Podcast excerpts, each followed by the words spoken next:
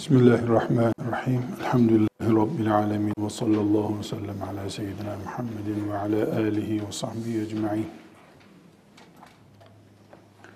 Fıkıh ilmine giriş yapabilmek için fıkhın tarihini, Resulullah sallallahu aleyhi ve sellemin emaneti olan Kur'an'ı, sünneti tanımak gerekir dedik. Kur'an-ı Kerim'le ilgili yüzeysel denebilecek çok mahdut bir bilgiye değindik. Aynı şekilde yine yüzeysel denebilecek. Yani belki de yüzde birini bile konuşmayacağımız kadar sathi bir hadis usulü bilgisi de muhakkak edinmemiz gerekiyor. Yarın fıkıh kitaplarına dair malumat e, incelenirken, ele alınırken bazı istilahları bilmek zorundadır fıkıh talebesi. Aksi takdirde fukahanın aralarında konuştuğu bilgiye yabancı kalır.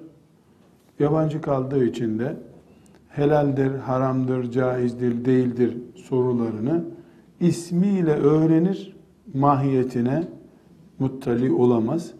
E, bu sebeple ilmuhali sıradan bir Müslüman gibi okumakla e, fıkıh öğrenmek için okumak arasındaki farkı e, bize sağlayan temel nedenlerden biri hadis usulü bilgisidir dedik. Bu hadis usulü bilgisi içinde hocamız e, Profesör Doktor İsmail Lütfü Çakan hocanın hadis usulü kitabından bize lazım olacak kadar okuyoruz. Yoksa bu kitap kendi başına güzel bir ders kitabıdır. Ee, baştan sona okunması halinde iyi bir hadis bilgisi verir biiznillahü teala. Hadisin ne olduğunu, sünnet kelimesiyle nasıl benzeştiğini değindik. Dedik ki Resulullah sallallahu aleyhi ve sellem'den bize intikal eden büyük kültüre, Kur'an dışındaki bilgi birikimine sünnet adı veriyoruz. Bunun içerisinden seçip alınmış olan bir cümleye de hadisi şerif diyoruz.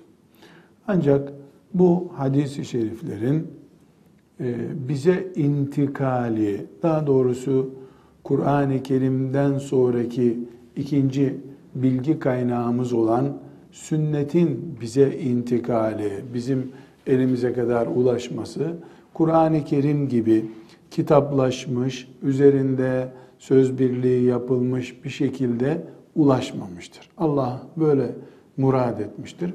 Kur'an-ı Kerim Resulullah sallallahu aleyhi ve sellem Efendimiz vefat ettiğinde birinci ayetinden son ayetine kadar hangi ayetin nerede nasıl olduğuna dair bilgi on binlerce sahabinin şahitliğiyle gözler önündeydi.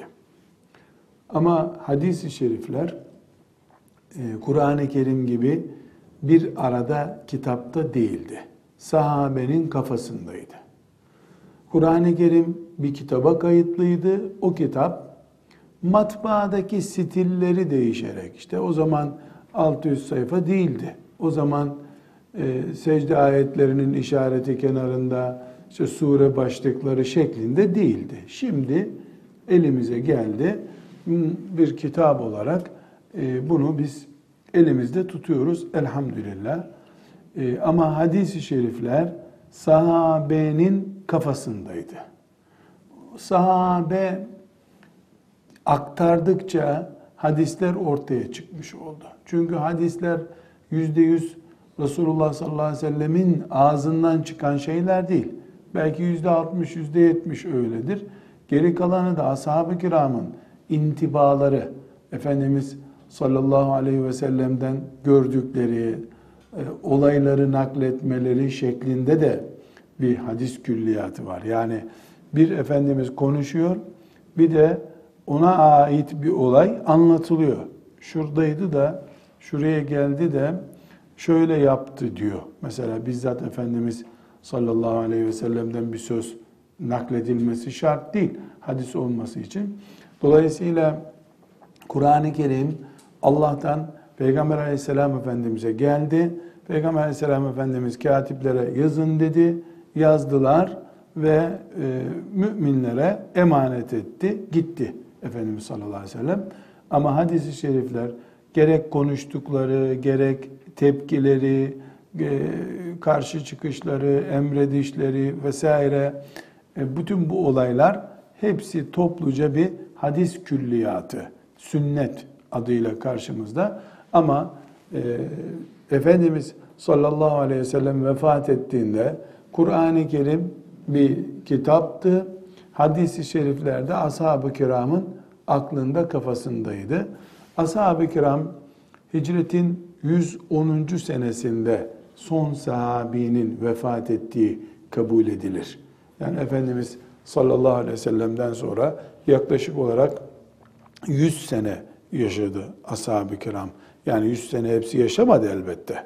Yani en son mesela Efendimiz doğduğunda e, Efendimiz sallallahu aleyhi ve sellem e, vefat ettiğinde yeni doğmuş 10 yaşında 5 yaşında çocuklar en son hicretin 110. senesinde vefat ettiler. Bu bilgileri ashab-ı kiramın sünnet bilgisi bu 100 yıllık Peygamber sallallahu aleyhi ve sellem Efendimizin vefatından sonraya tekabüde hicretin birinci asır boyunca sahabe-i kiram Perda Bey adım adım olaylar üzerine bir ihtiyaç hissedildiğinde bu bilgileri ikinci nesle aktardılar. Özellikle şunu bilmemizde fayda var. Sizler nasıl geldiniz e, bir ilim öğrenmek için e, açılmış bir salona oturdunuz, ilim öğreniyorsunuz. Ashab-ı kiram da işte Küfe'ye gidip, e, Medine'ye, Mekke'ye gidip bir kurs ilan edip kaydolan öğrencileri talebe gibi yetiştirmediler. Bu o zamanı gerçek bir senaryo gibi algılamamız lazım. Ne yaptılar ya? Ondan sonraki nesil tabii dediğimiz insanlar yani ashab-ı kiramı görme hazzına kavuşmuş insanlar ashab-ı kiramın peşinde dolaştılar. Onlardan böyle emer gibi emdiler Kur'an'ı ve sünneti.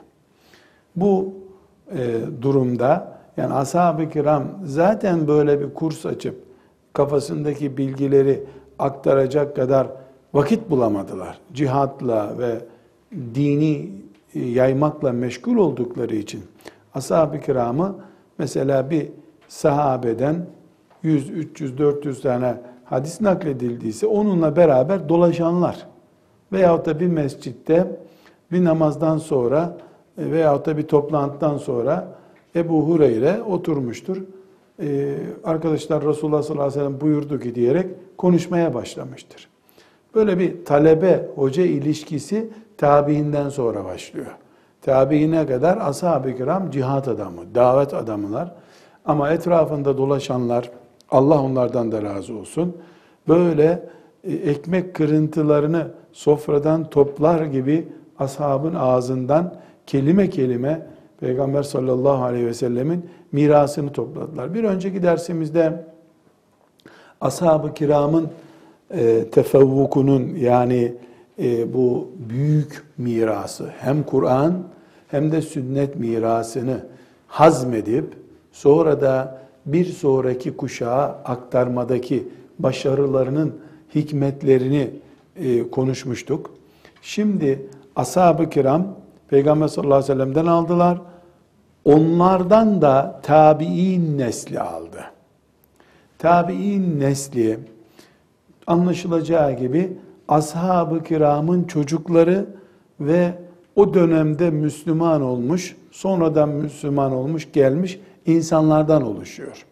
Yani İslam eğer nesillerle anılacaksa, mesela ashab-ı kiram birinci nesilse, yani Peygamber sallallahu aleyhi ve sellemin sağlığında Müslüman olup onu görme şerefiyle şereflenenler birinci nesilse, ondan sonrakiler ikinci nesil, ondan sonrakiler üçüncü nesilse, birinci nesle ta, ashab nesli diyoruz, ikinci nesle tabi'in nesli diyoruz. Tabi'in peşinden gidenler demek. Yani ashab-ı kiramın peşinden gidenler. Etbe'ut tabi'in de tabiinin peşinden gidenler. Kitapta bu ayrıntıları e, özellikle göreceksiniz. E, o sebeple çok da fazla e, üzerinde durmuyorum. Kitaptan da okunması lazım. Tabi'in neslinin de en büyük meziyeti ashab-ı kiramı çok ciddi bir şekilde izlediler. Allah onlara rahmetler eylesin.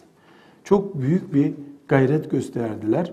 Yani bir tabiinden birisi e, aç, sefil ne pahasına olursa olsun e, sahabeden birisini bulunca onun peşini bırakmadı. Sordu, soruşturdu.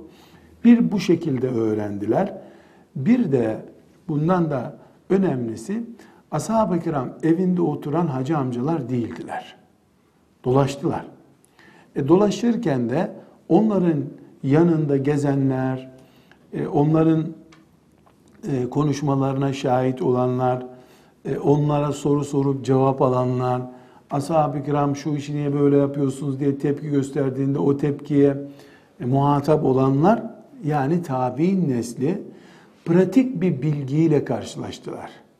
Okul görmediler ama çok ciddi bir e, yaymaya çalışan, e, bildiğini anlatmak isteyen, susmayan, canlı, aktif bir nesil olduğu için ashab-ı kiram mesela şöyle düşünelim hanım kızlar sizler iyi anlamanız için örneklenmem. Sadece bu misal yani. Yoksa böyle bir şey yok ortada. Kimseyi de haşa tahkir etmek gibi bir hakkımız da yok. Şimdi e, bir hoca efendinin yanında e, Bağdat'tan e, Medine'ye kadar gittiğini düşünün bir insanın. Bir aylık bir yolculuk yapsınlar. Çok canlı örneği sizler yaşınız genç olduğu için bunu büyük ihtimalle bilmeyeceksiniz. Mesela büyük bir alimle insanlar bir aylığını hacca gidiyorlar. Hacca gidiyorlar. O hac esnasında e, bir aylık bir yolculuk geçiyor.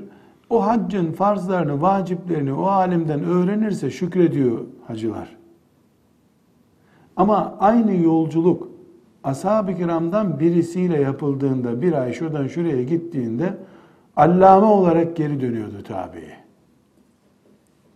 Çünkü şimdi e, bir hoca efendiyle, bir alimle yolculuk yapan bir Müslüman, hacı efendi, işte burada tavaf edeceğiz, burada e, saçımızı tıraş edeceğiz deyip haccın farzlarını ondan görüyorsa şükrediyor. Ama bir sahabiyle yolculuk yapacaksın da sol elle ağzına lokma koyacaksın. O da sana Resulullah şöyle şöyle demişti. Sol elle yemek yemekle ilgili bilgi vermeyecek.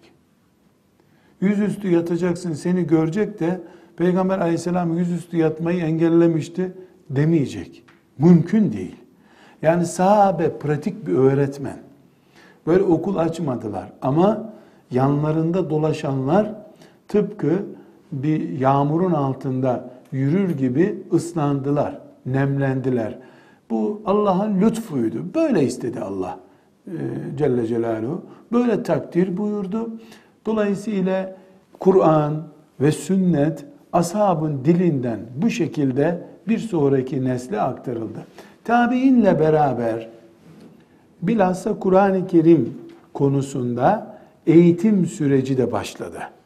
Yani tabiin tuttu mesela bir mescitte e, Kur'an öğreten, e, çocukları hafız yapan muallimler de yetiştirdiler. Şimdiki gibi yine okul, sınıf, işte okul müdürü, sınıf öğretmeni şimdiki gibi yine yok tabi. Eğitim genelde mescitlerde. E, mescit beş tane altı tane ağacın üstüne işte yapraklar koymuşlar güneş vurmasın diye. Mescit dediğin o. Her ağacın dibinde bir e, kim Kur'an biliyorsa oturuyor. Mahallenin çocukları geliyorlar, büyükleri geliyorlar orada Kur'an öğreniyorlar. Tabi'in dönemi de bu şekilde oldu. Şimdi hanım kızlar tarih bilmemizde bir miktar fayda var. Tabi'in dediğimiz zaman hicretin 180. senesine kadar olan kısmı kastediyoruz. Yani tabi'in e, hicretin 180. senesinde bitti. E, yani son tabi'i olan zat da vefat etti demektir. E, ondan sonra etbe'ut tabi'in yani tabi'ilerin tabi'ileri. Yani ashab-ı kiram 110'da bitti. Fakat e, burada gerçekçi düşünmek lazım. Yani 110 yılında son e, sahabi vefat etti diyoruz ama 100 tane sahabi yoktur belki o dönemde. Yani ortalama 90'larda filan sahabiler tek tük olmaya başladılar. Tek tük böyle sahabiler kayboldular. Ondan sonra ciddi bir şekilde tabi'in bolluğu başladı. 180'de de son tabi'i vefat etti ama 160'ta belki 50-60 tane kalmıştılar. Net elimizde bir istatistik yok. Ama gerçekçi düşünmek lazım. Yani 179 yılında son sahabi 180'de vefat etti. 179 yılında kaç sahabi var derse belki iki tane. Belki üç tane. Ya da 20 tane ama on binlerce tabi yoktu. Bu şunu gösteriyor. 110 yılında son sahabi vefat ettiğinde nadir bir sahabi vardı. Ee, Hz. Ali radıyallahu anh'ın vefat ettiği, şehit olduğu 40. E, yılda ise 10-15 bin sahabi vardı. Büyük bir rakamdı bu. 10, 10 binden fazla sahabi vardı.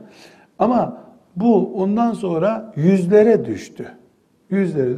E, 110 yılında vefat eden sahabi demek e, Peygamber aleyhisselam zamanında 7-8 yaşlarında bir çocuktu demek. Ama şeref olarak onun için sahabi olma şerefini kazandırıyor tabi. İsterse e, bir saatlik olsun sahabilik ünvanını kazandıysa sahabi ayrı bir meziyet. 180 yılında tabi'in nesli de bitti. Ondan sonra etbe'ut tabi'in nesli başladı.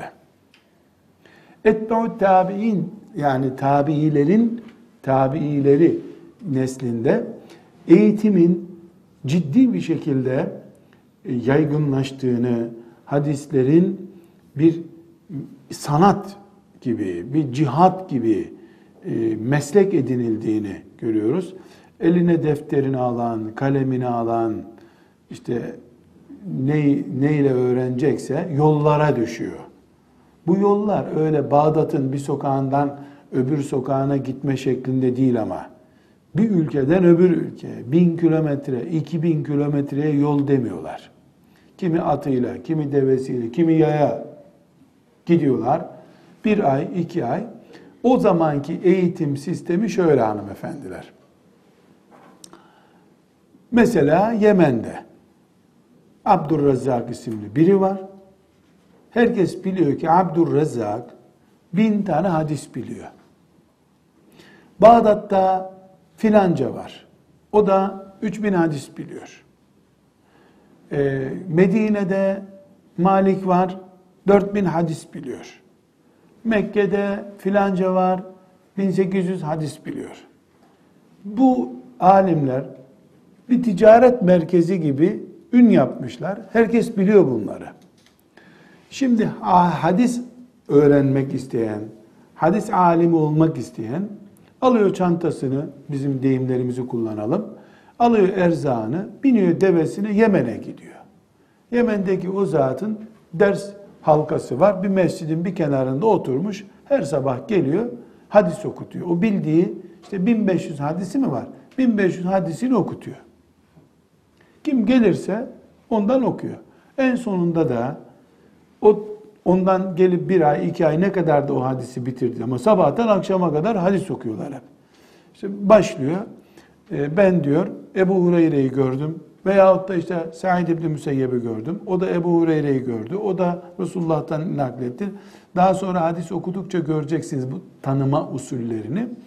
Ondan sonra o hoca o kendisini bir ay dinleyen talebeye icazet veriyor. İcazet demek bu hadisleri bende okudu, bir yanlışı yoktur bu hadislerde diyor.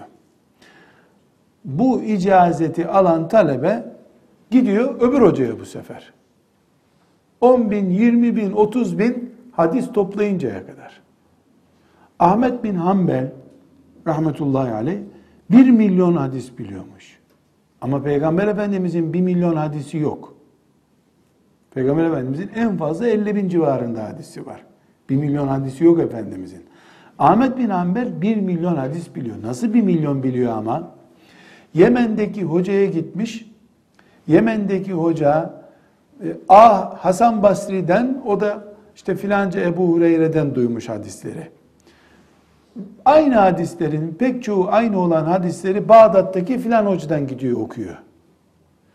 Filan Medine'deki hocadan yüzde doksan o hadisleri tekrar okuyor. Ama hoca isimleri ulaşılan kanallar değiştiği için hadis sayısı da artıyor. Aslında hadis aynı hadis.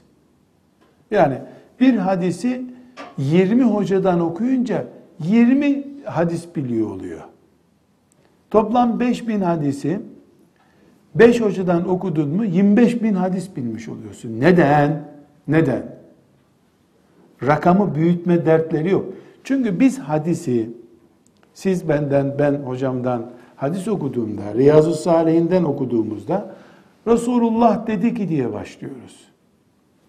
Tabi'in hocaları, etbeü tabi'in hocaları buna hadis demiyorlar. Kimden duydun bu hadisi diyor. Hadisi filancadan duydum. O kimden duymuş? Filancadan. O kimden? Resulullah'tan. Heh, hadis buna diyorlar onlar. Kimden duydun? Kim, kim, kim, kimden duymuş? Bu nedenle Ahmet bin Hanbel bir milyon hadis biliyor. E Ahmet bin Hanbel'in bir milyon hadisi nerede? E bunların çoğu tekrar hadisler. Çoğu değil, büyük bölümü tekrar hadisler. Yani o bir milyondan çıksa çıksa 15 bin hadis çıkar. 20 bin hadis çıkar belki. Rakamlar böyle bilerek söylediğim rakamlar değil. Yani anlamamız için söylüyorum. Demek ki tabi'in döneminde, etba'u tabi'in döneminde ve onlardan sonraki dönemde kitaplar yazılı Bukhariler, İbn Maceler meydana çıkıncaya kadar kim kimden, o kimden, o da kimden, o da hangi sahabiden sorusunun cevabı olacak şekilde hadis okuyup öğrendikleri için çok hadis biliyorlar. Çünkü dediğimiz gibi Medine'deki bir talebe ok oturuyor. Medine'deki Malik'ten 4000 hadis öğreniyor. Gidiyor Mekke'deki başka bir muhaddisten 5000 daha öğreniyor. 9000 hadis yapıyor. Gidiyor Yemen'dekinden 10 bin hadis okuyor. 19 bin yapıyor. Gidiyor Küfe'deki bir muhaddisten 20 bin hadis okuyor. Bu sefer 39 bin hadis yapıyor. Ama bu 39 bin hadiste Peygamber Efendimizin söyledikleri aleyhissalatü vesselam çıkarıldığı zaman sözlerin büyük bölümü aynı belki bin tane hadis kalıyor aslında. Bin hadis kalıyor ama bizim için bin hadis kalıyor. Onlar için bin tane kalmıyor. Çünkü onlar kimden duyduğunu belgelemek zorunda. Bir e, hadis aleminin 100, 200, 500 hocası olabiliyor. Bin hocası olan hadis alemi var. Mesela e, Taberani denen muhaddisin yani bin tane hocası var. Mucem isimli kitap yazmış. Üç bölümden oluşuyor Mucem. Belki yani şu anda aklımda rakamı değil, 40 ciltten fazladır kitabı toplam olarak. Neden? Aslında kitabının birinci cildindeki hadis dördüncü ciltte var, dokuzuncu ciltte var, on altıncı ciltte beş yerde var, yirmi yedinci ciltte altı yerde var, elli yerde geçiyor hadis bazen. Neden? Çünkü birinci hocasından duyduğu hadisleri bir bölüme yazmış. Git ikinci hocasından duyduğu hadisleri de yazmış. O hadislerin çoğu tekrar zaten. Bir. ikincisi bunu bir, bir yerde Ebu Hureyre anlatmış, öbür yerde İbni Mesud anlatmış, öbür yerde Enes İbni Malik anlatmış, öbür yerde e, Ali bin Ebi Talip radıyallahu anh anlatmış. Dolayısıyla onlar beş sahabi nakletmişler. Her birinden beşer kişi en azından dinlemiştir bunu. 25 kişi olmuşlar. O 25 kişiden belki yüzer kişi dinlemiştir, 5000 kişi olmuşlar.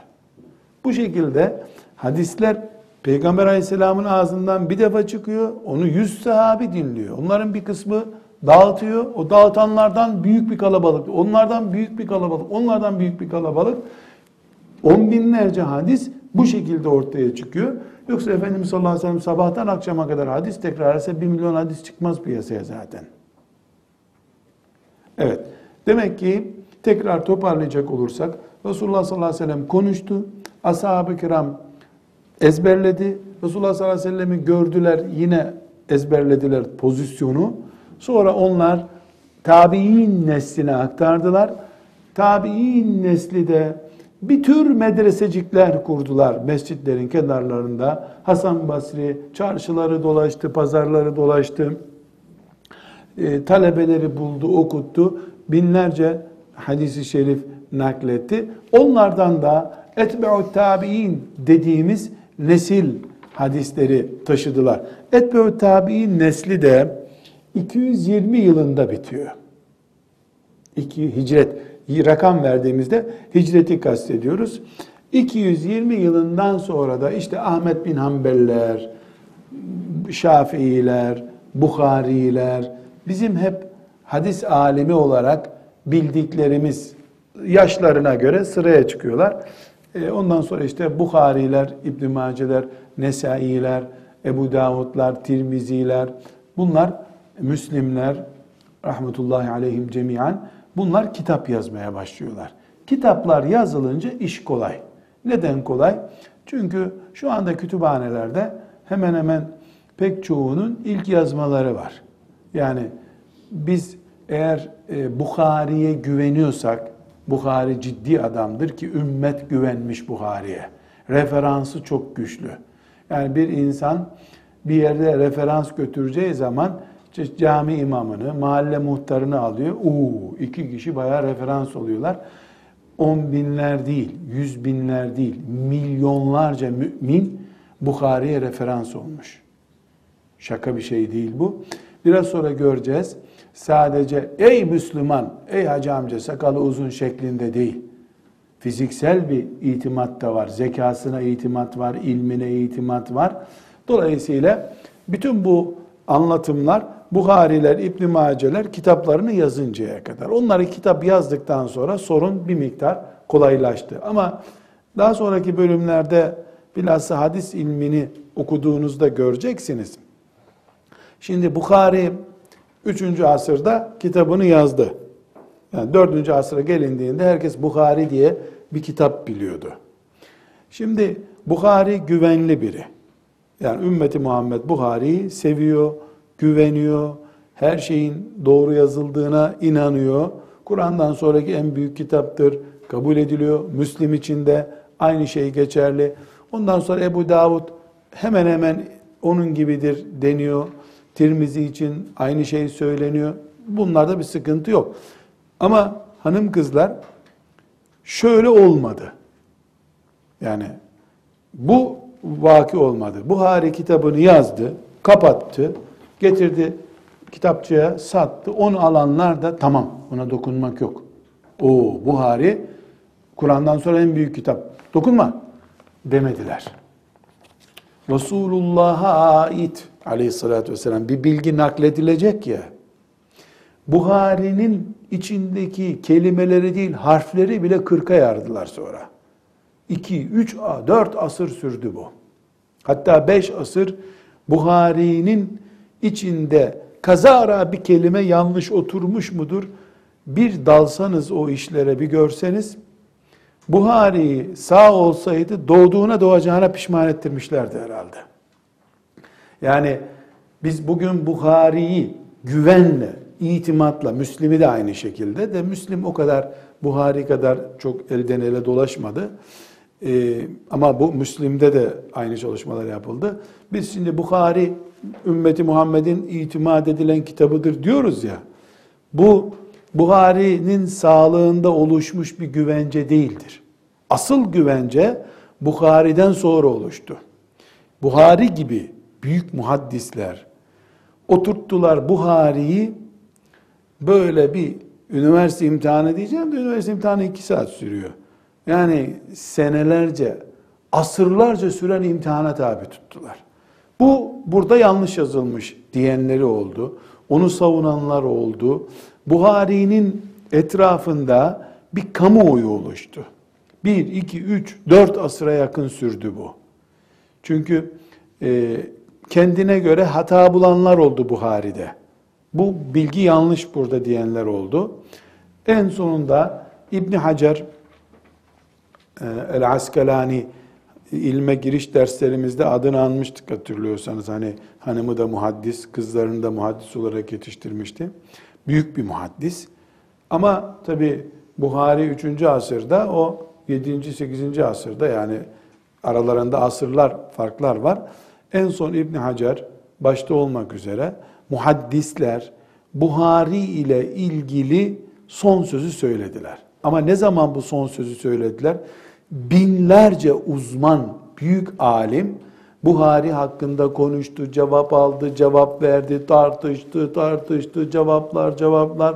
Yüzlerce kitap yazıldı Buhari'nin kitabının tenkidiyle ilgili. O tenkitlere cevaplar verildi vesaire. En son İbn Hacer oturttu. Buhari Kur'an'dan sonra Allah'ın e, dinini anlatan en sağlam kitaptır sözünü belgeledi.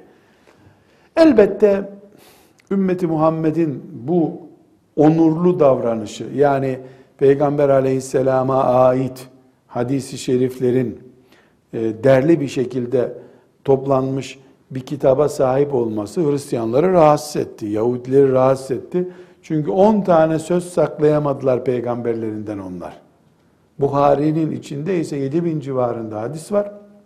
Tekrarlarla beraber tekrarları çıkarıldığında 4 bin civarında yani Peygamber Efendimizin aleyhissalatü vesselam sözlerinden 4 bin civarında söz e, hiç kimsenin tereddüt edemeyeceği kadar sağlam bir şekilde bize ulaştı elhamdülillah.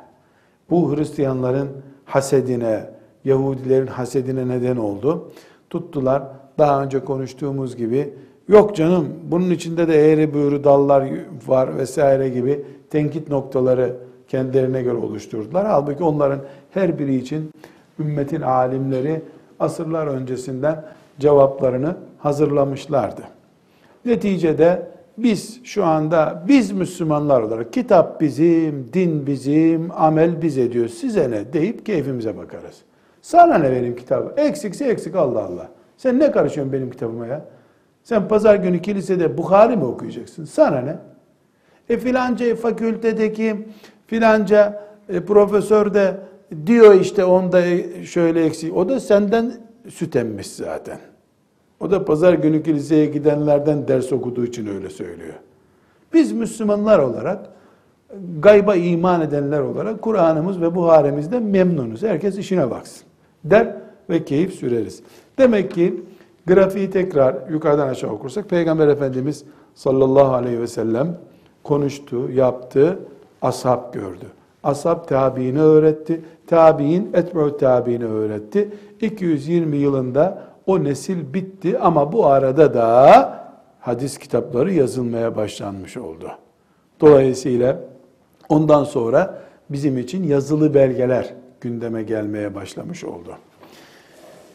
Demiştik ki e, bu mantıkla yani e, bu şundan duydu, o da ondan duydu, o da öbürüne anlattığı rivayet diyoruz dedik. Rivayet. Rivayet işinde adı geçene de ravi deniyor. Bir hadisin Resulullah sallallahu aleyhi ve selleme ait olduğu konusu raviler üzerinden anlaşılıyor. Ne yapılıyor? Bu ravinin gerçekten Peygamber aleyhisselamın sözünü nakledip etmediği, nakletmeye ehil olup olmadığı uzun uzun inceleniyor. Hadis ilmi de aslında odur. Asıl hadis ilmi bu sözün kendisi değil yani peygamberin aleyhisselam sözünün kendisi değil o sözün bize ulaşmasına hadis ilmi deniyor. Bize ulaşırkenki süreci inceleyen ilme hadis ilmi deniyor. Hadis ilmi daha önce de kısaca değinmiştik. Ravinin yani hadisi bize aktaran ravinin ki bir hadisin bize aktarılmasına kadar mesela Bukhari, e, Müslim, Ebu Davud, Tirmizi gibi, İbn Mace gibi kaynaklara ulaşmasına kadar 3, 4, 5 ravinin adı geçebilir. Bu ravilerin her birinin hele hele hadis okumaya başladığı zamandan ölüme kadar hayatı bilinir.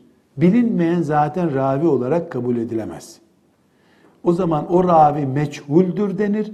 Meçhul olduğu için de onun aktaracağı hadis sıkıntılı olur. Ravilerin e, hem bireysel olarak, şahıs olarak hayatları biliniyor hem de birbirleriyle bağlantıları biliniyor. Yemen'de hadis okutan bir hocadan hadis duyduğunu söyleyen Medineli birisinin, Küfeli birisinin sen bu hadisi nasıl duydun sorusuna cevap veriyor olması lazım. Yemen'e gittiğini bilmemiz lazım. Yemen'deki hoca efendiden ders okuduğunu, muhaddisten ders okuduğunu bilmemiz lazım. Bu iş böyle ciddi alınmış oluyor. Raviler üzerinde yapılan bu çalışmaya cerh ve ta'dil ismi e, veriyoruz demiştik daha önce. Cerh yaparak, ta'dil yaparak ravilerin şahsiyetlerini, ilmi e, yeteneklerini oluşturmuş oluyoruz. Cerh kelimesi cerrah diyoruz ya ameliyat ediyor cerrah o kelimeden ki aynı kelimeden geliyorlar. Cerh etmek adamı yarıp içine bakmak demek.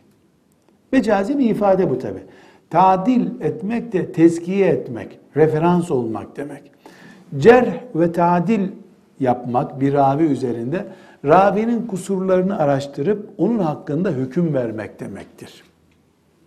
Mesela Ahmet isimli bir e, kişinin hadislerde adı geçiyor. Diyor ki Ahmet Ebu Hureyre'den duymuş. Ya da Ahmet Hasan Basri'den, Hasan Basri de Ebu Hureyre'den duymuş. Resulullah şöyle buyurmuş. Resulullah şöyle buyurmuşu bir kenara bırakıyoruz. Ebu Hureyre'yi de bir kenara bırakıyoruz. Ebu Hureyre yalan konuşmaz çünkü. Dediyse öyledir. Ebu Hureyre'nin bir yanlışı varsa öbür sahabi onu söylüyor zaten. Ebu Hureyre eksik anladı onu diyor. Üç dememişti peygamber, dört demişti diyor. Böylece Ebu Hureyre'nin yanlışını öbür sahabi çıkarıyor. Hayır, Ebu Hureyre'nin yanlışı varsa ashab-ı kiramın garantörü Allah zaten. Hataları varsa da Allah o hatalarını kabul ediyor. Bize ne? Ashab-ı kiramı tartışmıyoruz. Tabiine gelince irdeliyoruz tabiini.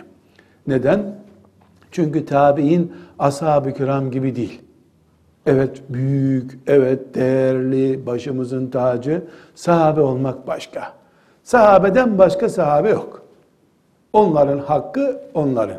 Tabiini inceliyoruz. Hasan Basri bile olsa bunu nasıl duyduğunu merak ediyoruz. Araştırıyoruz. Tabiinde biraz belki bu araştırmamız yüzde yüz değil de yüzde doksanlarda kalıyor ama tabiinden sonra birisinin adı hadiste geçiyorsa ravi diye Ahmet Hasan Basri'den duydum diyor yani Etbeut tabiinden. O da Ebu Hureyre'den duydum diyorsa Ahmet'i alıyoruz. Masaya yatırıyoruz. Ona cerh ve tadil yapıyoruz. Cerh ve tadil yani adamı yarıyoruz. Tabi adamı yarıyoruz derken herhalde kalp ameliyatı yapıyoruz değil. Yani şahsiyetini inceliyoruz. Biraz sonra zikredeceğiz. Zekasını, görme yeteneğini, gözü iyi görüyor muydu, görmüyor muydu? Hafızası nasıldı? Mesela bir uzun cümleyi bir defada ezberleyebiliyor muydu yoksa gidip evde ders mi çalışıyordu? Bunların hepsini inceliyoruz. Ne çıkıyor ortaya? Bize hadis olarak aktarılan bu söz batenaj yapılmış yollarla mı bize geldi? Hop uçma mı geldi hemen? Karma, karışıklık var mı? Ona göre daha sonra bu hadis sahihtir, hasendir, münkerdir, zayıftır, mevzudur bir sürü kural koyacağız. O kuralları öğreneceğiz şimdi. Bir sonraki dersimizde o kurallar gelecek. Demek ki cerh ve tadil çok önemli. Ee, çünkü fıkıhta da ihtilafın konularından birisi budur. Filan hadisin ravisi şöyledir onun için biz onunla amel etmiyoruz diyecek. Hadisi tenkit eden olamaz. Hadis peygamberin sözü aleyhissalatü vesselam ama Demiş mi peygamber böyle bir şey? Ya da bu adam iyi anlamış mı o denen sözü? Bunu irdeliyoruz. Cerh ve tadil yapıyoruz. Ahmet'i masaya yatırıyoruz. Kim yatırıyor? Cerh ve tadil alimleri. Büyük bunlar. Ali İbnül Medini, Ahmet bin Ambel, onun hocaları, Buhari'nin kendisi cerh ve tadil alimidir mesela. Ne yapıyorlar? Bu adam, bu adam Müslüman. Zaten gavurla bir işimiz yok bizim. Gavurun, gavurla ne işimiz var? Öyle e, kırtasiyeci, kitapçı, işte filan medresenin hocası onları zaten hadiste adını anmayız biz. Ravi olacak, ravi. Raviyi masaya yatırıyoruz. Her şeyden önce zekası ölçülecek. Zekası nasıl bu adamın? Neden? Çünkü bu Yemen'de ezberlemiş gelmiş. Yemen nere, burası nere dur bakalım. Yemen'de duyduğu bu hadis aklında kalacak birisi mi? Tabi bunu 100 sene önce ölmüş birinin nasıl masaya yatırıp EEG testi mi yapacaksın? Ne yapacaksın adama? Bunu ne yapıyorlar? O Yemen'de iken onunla beraber 50 kişi daha o hadisi duymuş Yemen'deki hocadan. Bakıyorlar ki o 50 hadisi bu naklediyor. Onun gibi 50 kişi daha da o hadisi naklediyor. Bunun mesela 10. hadis diyelim. Hadisleri onlar numarayla nakletmiyor ama biz öyle diyelim. 10. hadis. Bu diyor ki hocam Sanani bana dedi ki e Ebu Hureyre şöyle yapmış, Resulullah da yedi kere şöyle yapmış. Bize bir bilgi veriyor. Resulullah yedi kere şöyle yaptı.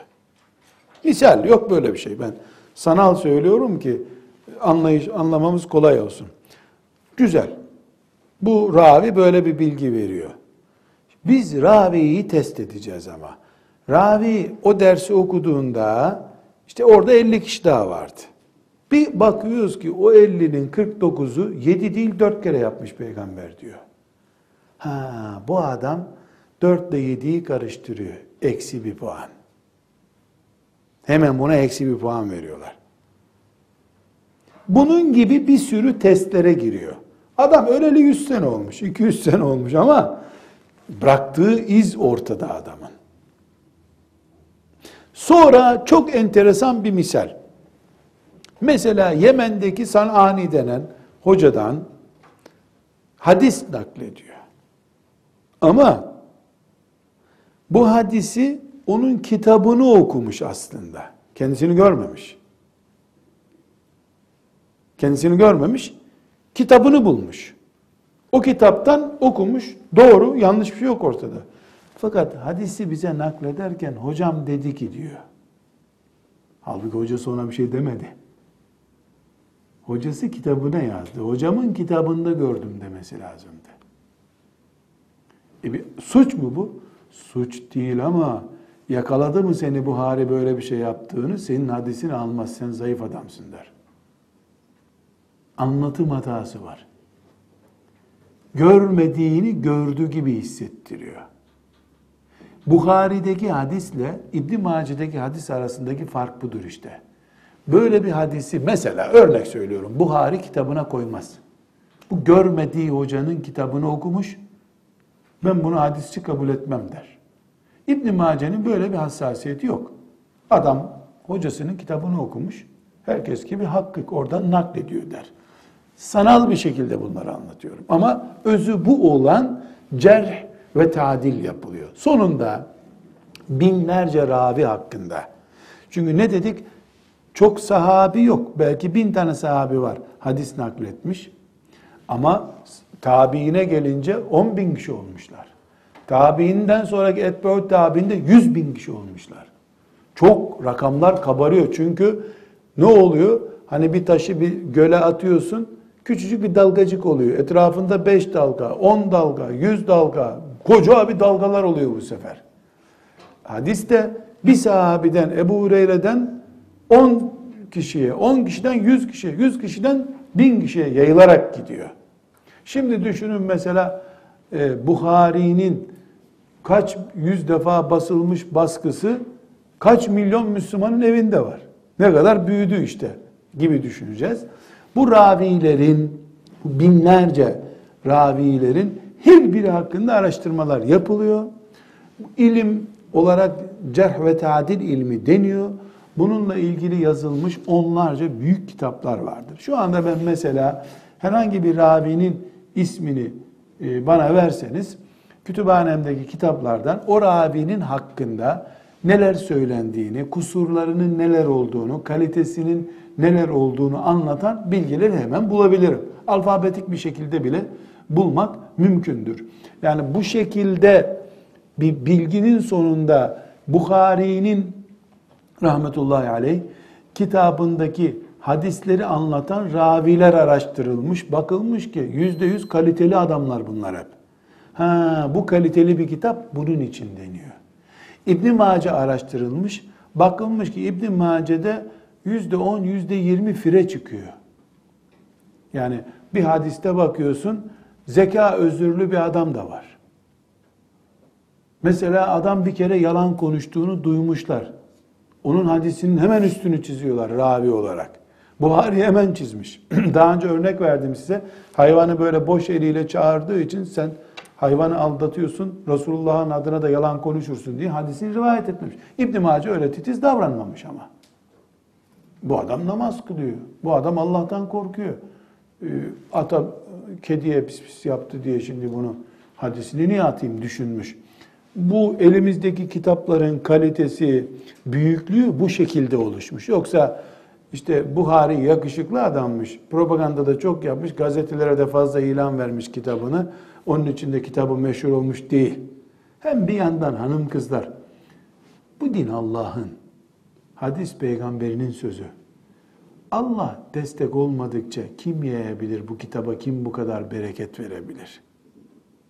Yani Buhari, Müslim bu büyük gayretlerinin karşılığını Allah'tan insanların gönülde, gönlünde, müminlerin gönlünde saltanat kurarak elde etmişler.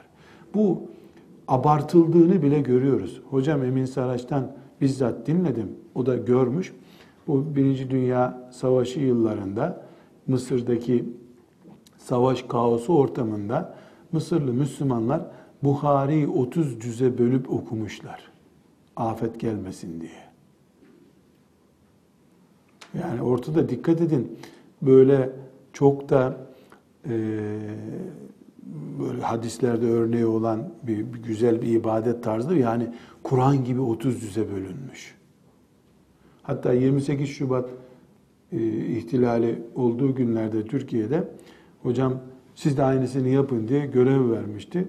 Bey babını da Buhari'de sen okuyacaksın demişti bana. Yani bereket olsun. Neden? Sayfada yüz defa Efendimizin adı geçiyor sallallahu aleyhi ve sellem diyorsun, melekleri anıyorsun. Yani bir bereketli ortam oluyor. Salavatın hürmetine Allah afeti kaldırır diye düşünülmüş. Yani bunu niye örneklendiriyorum? Buhari deyip de böyle bu sevgi, bu kadar alaka, bu kadar hürmet, 30 cüze bölünecek kadar saygı kime kolay kolay nasip oluyor? Yani demek ki Allah beğenmiş bunu. Çünkü hadisi şerif ne diyor? Allah bir kulunu sevdi mi onu göklerdeki meleklerine bildirir. Melekler de yerdeki insanların arasında bu sevgiyi yayarlar. Yani olmasa bile bu böyle bir ilham olmasa bile nihayetinde matematiksel olarak kural gereği Buhari'de Buhari'nin bir itimadı ümmeti Muhammed'de var. Asırlardan beri vurgulaya vurgulaya defalarca söylüyorum. Papazlardan din öğrenenler Müslümanların e, fakültelerinde hadis öğretinceye kadar bu böyleydi. Elhamdülillah bizim için hala böyle devam ediyor. Şimdi hocamızın e, bu kitabında bahsettiğim cerh ve tadil ilminin e, süreci ciddi bir şekilde e, özetlenmiş. Neticede ortaya e, bir kurallar çıkmış. E, 82. sayfada hocam hoca hocamız burada ravinin adaletini, zaptını, adalet ne ediyorduk? Ravinin şahsiyeti, zapt kafa bilgisi. Yani iyi, çok güzel bir Müslüman ama zekası birinci dereceden mi değil mi? Onu araştırılan bilgide. Mesela kizbur ravi, ravinin yalanla ilgili sıkıntısı var mı? Bu araştırılmış. Kizbur ravi. Ravinin yalanla, kizb yalan, yalanla itham edilip edilmediği araştırılmış. Yalanı tespit edildi, bir ayrı bir. Ne, peki niye ikisini ayırıyoruz biz? Yani bu adam yalancıdır diye kural konmuş. Bir de bir başlık daha açılıyor. Yalanla itham edilip edilmediğine bakıyoruz diyor. İtham edilirse 10 puan kesecek. Yalancı denirse 80 puan kesecek ondan onun için. Hepsine sınıf sınıf puan verecek. Fiskur ravi yani fasıklıkla itham edilmiş mi? Fasık ne demek? Alenen günah işleyen demek. Kafir değil. Cehaletur ravi Ravide cahillik var mı? Nedir cahillik? E hala Kur'an okumakta mesela e, ihfai izarı hala bilmiyor. Misal yani böyle bir cahillik ithamı var mı? Bir de bid'atur ravi. Ravide bidatçilik var mı? Bidat ehlinden hadis nakletmiyorlar. Bidat nedir? Ee, işte Resulullah sallallahu aleyhi ve sellem'in sünnetiyle sabit olmayan bir şeyi e, okuması, anlatması, ibadet olarak yapması. Zapt yönünden, zapt, Türkçe'de daha önceki derste bunu zikrettim. Bildiğimiz zabıt tutmak deniyor. Yani kafasına bilgiyi yerleştirirkenki gücü. Şahsiyet olarak adaletini inceledik. Zapt olarak da kim ilmi yapısını inceliyoruz. Çünkü Bukhari'de de zeka var. On binlerce ismi karıştırmadan zikrediyor. Öbüründe de zeka var. Kendi ev telefon numarasını bile bir iki üç defa bakarak anca ezberliyor. İkisi de zeka taşıyor, akıl taşıyor. Birininki uçuk denecek kadar güçlü, öbürününki de zayıf. Burada da ne yapıyoruz? Galat, galat dediğimiz yanlış okuma. Yani e, ne gibi mesela? Bir ravinin e, galatı mesela ya'lemune kelimesini ya'melune okuyor. Yani bilmeyi yapma anlamına getirecek bir kelime hatası yapıyor. Bu bir galattır. Hiçbir insan bundan muaf değildir. Her insan galat yapar. Ama kesret yani çokluk olursa 100 hadis naklediyor, 50'sinde galat var. Bu galat kelimesi hafızlık yapanlar bilirler. Kur'an-ı Kerim okurken galat yaptı hafız denir. Üstün esre okur, ötre okur, yanlış okur. Buna galat diyoruz. Bu galat e, ravinin yanlış bilmesi ya da yanlış ezberlemesi gibi bir bilgi. Bir de gaflet açısından ravi incelenir. Gaflet nedir? Üçü beş görüyor. Yediği dokuz gibi okuyor. Bu yani gafleti, dalgınlığı olarak da e, isimlenilebilir. Vehem, vehm, Rabi e, hocası 19 demişti. Ona 19 kişiydik filan misal yani. O onu 119 anlıyor. Ya bana 19 mu dedi, 119 mu dedi, evham görmeye başlıyor. Bunlar hep zeka açısından puan kaybettirici şeyler. bir de muhalefetü sikat var. Sika, sika kelimesi e, hadis ilminde süper adam demek. Zeka olarak. Şimdi böyle modern bir kelime. Süper zeki demek sika. Şimdi bir ravi cerh ve tadil ilminden sonra sika olduğu ortaya çıkıyor. Süper. Buhari sikadır mesela. Sika sika sikadır Buhari. Süper süper süperdir. İbn Mace sika değildir. Buhari düzeyinde değildir. İbn Mace'de bir hadis var 19 kişiydiler diyor. Buhari 9 kişiydi diyor. İbn Mace çok doğru bir bilgi aktarmış olsa, ravileri güçlü bile olsa Sika'ya aykırı rivayet yapıyor. Bukhari'yi öne alıyoruz. Çünkü Bukhari'nin zekası ve ravi olarak gücü öne geçirilmesini gerektiriyor. Dolayısıyla bir ravi Sika'ya aykırı rivayet yaptığında puan kaybeder. Bir de su'ul hifz diye bir kavram var. Su'ul hifz ravinin ezber zafiyeti demek. Ezber zaaf. Ezber açısından güçlü olacak ravi. Siz şöyle kabul edin hanım kızlar. Ee, mesela İmam Şafii ile ilgili nakledilir. Kitap okurken sağ tarafını okurken sol tarafını eliyle kapatıyormuş. Niye kapatıyor? Şimdi burayı bir kere okuyarak ezberliyor. Gözü buraya değince buradan da ezberliyor. Fotoğraf makinesi gibi çekiyor kitapları. Böyle bir zeka adam var. Bir de okuyor, akşam eve gidiyor, okuyor, not tutuyor, arkadaşıyla okuyor, bir daha okuyor, 20 defa okuyor. O da ezberliyor. Biri fotoğraf çeker gibi ezberliyor, biri de değirmenden un öğütür gibi öğüte öğüte çekiyor. İkisini aynı tutmuyoruz hadis ilmi açısından. Tabi bunları kızlar yani bizle ilgili değil bunlar. Kendinizi bunları ölçmeye kalkmayın. Bu adamların üzerinde bu testler yapıldı. Allah bunları seçmişti zamanında.